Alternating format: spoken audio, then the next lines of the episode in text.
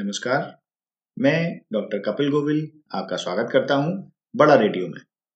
Topic को बेहतर समझने के लिए आपसे रिक्वेस्ट है कि ऑडियो सुनते समय एक नोटबुक और एक पेन ज़रूर रखें, जिससे आप इंपॉर्टेंट पॉइंट्स नोट कर सकें। आज की इस ऑडियो में हम बात करेंगे कि वेरिएबल्स क्या होते हैं। जब हम कोई भी प्रोग्रामिंग लैंग्वेज यूज़ करते हैं तो वहाँ पर हम वेरिएबल्स को यूज़ करते हैं। तो आखिर ये वेरिएबल्स हैं क्या?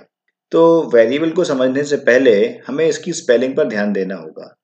वेरिएबल की स्पेलिंग होती है V A R I A B L E और एक स्पेलिंग होती है V E R Y V E R Y very का मतलब होता है बहुत और वी ए आर वाई का मतलब होता है चेंज तो वेरिएबल की स्पेलिंग जब हम ध्यान से देखते हैं तो वहाँ पर V A R I A B L E यानी कि वेरी एबल वेरी में वी ए आर तो ये वाला जो वेरी है, इसका मतलब चेंज हो सकने वाला, जिसको चेंज किया जा सके।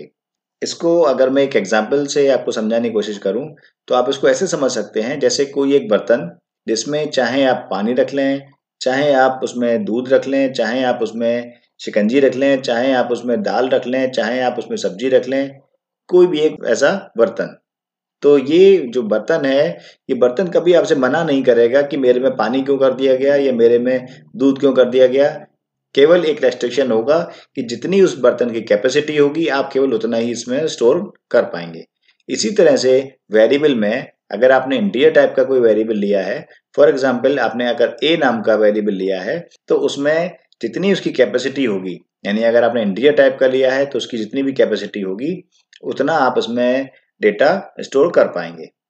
और इस डेटा को आप कितनी भी बार चेंज कर सकते हैं। जैसे फॉर एग्ज़ाम्पल अगर आपने लिखा a इक्वल टू थ्री इसका मतलब ये हो गया कि a वेरिएबल की वैल्यू थ्री है।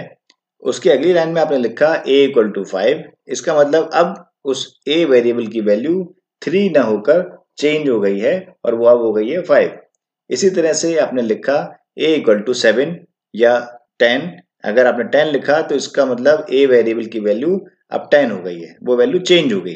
तो आप कितनी भी बार इस वेरिएबल की वैल्यू को चेंज कर सकते हैं, क्योंकि आप चेंज कर पा रहे हैं, इसीलिए इस टर्म को कहा गया है, इस नॉमन इसका दिया गया है वेरी एबल किसी प्रोग्रामिंग लैंग्वेज में हमें अक्सर वेरिएबल यूज़ करने होते हैं। जैसे अगर आप स्टूडेंट से रिलेटेड कोई प्रोग्राम बनाते हैं, या एम्प्लॉय से रिलेटेड कोई प्रोग्राम बनाते हैं, या मार्कशीट से रिलेटेड कोई प्रोग्राम बनाते हैं तो वहाँ पर डिफरेंट डिफरेंट तरह की एंट्रीज आती हैं। अलग अलग तरह की एंट्री आती है वहाँ पर। जैसे किसी स्टूडेंट का जो रोल नंबर है, मान लीजिए किसी स्टूडेंट का रोल नंबर फाइव है तो सभी स्टूडेंट का रोल नंबर फाइव नहीं हो सकता।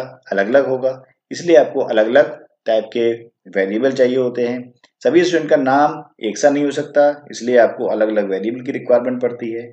इसी तरह से एम्प्लॉय की सैलरी सभी की सेम नहीं हो सकती। तो यहाँ पर बहुत सारा वेरिएशन आपको मिलता है। बहुत सारी टर्म्स आपको रीड करनी पड़ती हैं कि आपको फादर का नाम रीड करना है, आपको एज रीड करना पड़ सकता है, आपका, आपको आईडी रीड करना पड़ सकता है। ईमेल आईडी है फ़ोन नंबर है एड्रेस है सिटी है स्टेट है मोबाइल नंबर है। ऐसी बहुत सारी एंट्रीज आपको स्टोर करनी पड़ सकती हैं। इसलिए आप उनको वेरी एबल के फॉर्म में रखते हैं, जिससे कि वो बाद में चेंज की जा सकें जब भी ज़रूरत हो उनको तब। तो उम्मीद है आपको समझ में आया होगा कि वेरिएबल क्या होता है।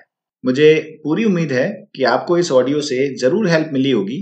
अगर आपको इस ऑडियो से थोड़ी सी भी हेल्प मिली हो तो आपसे रिक्वेस्ट है कि इस ऑडियो को अपने फ्रेंड्स के साथ ज़रूर शेयर करें।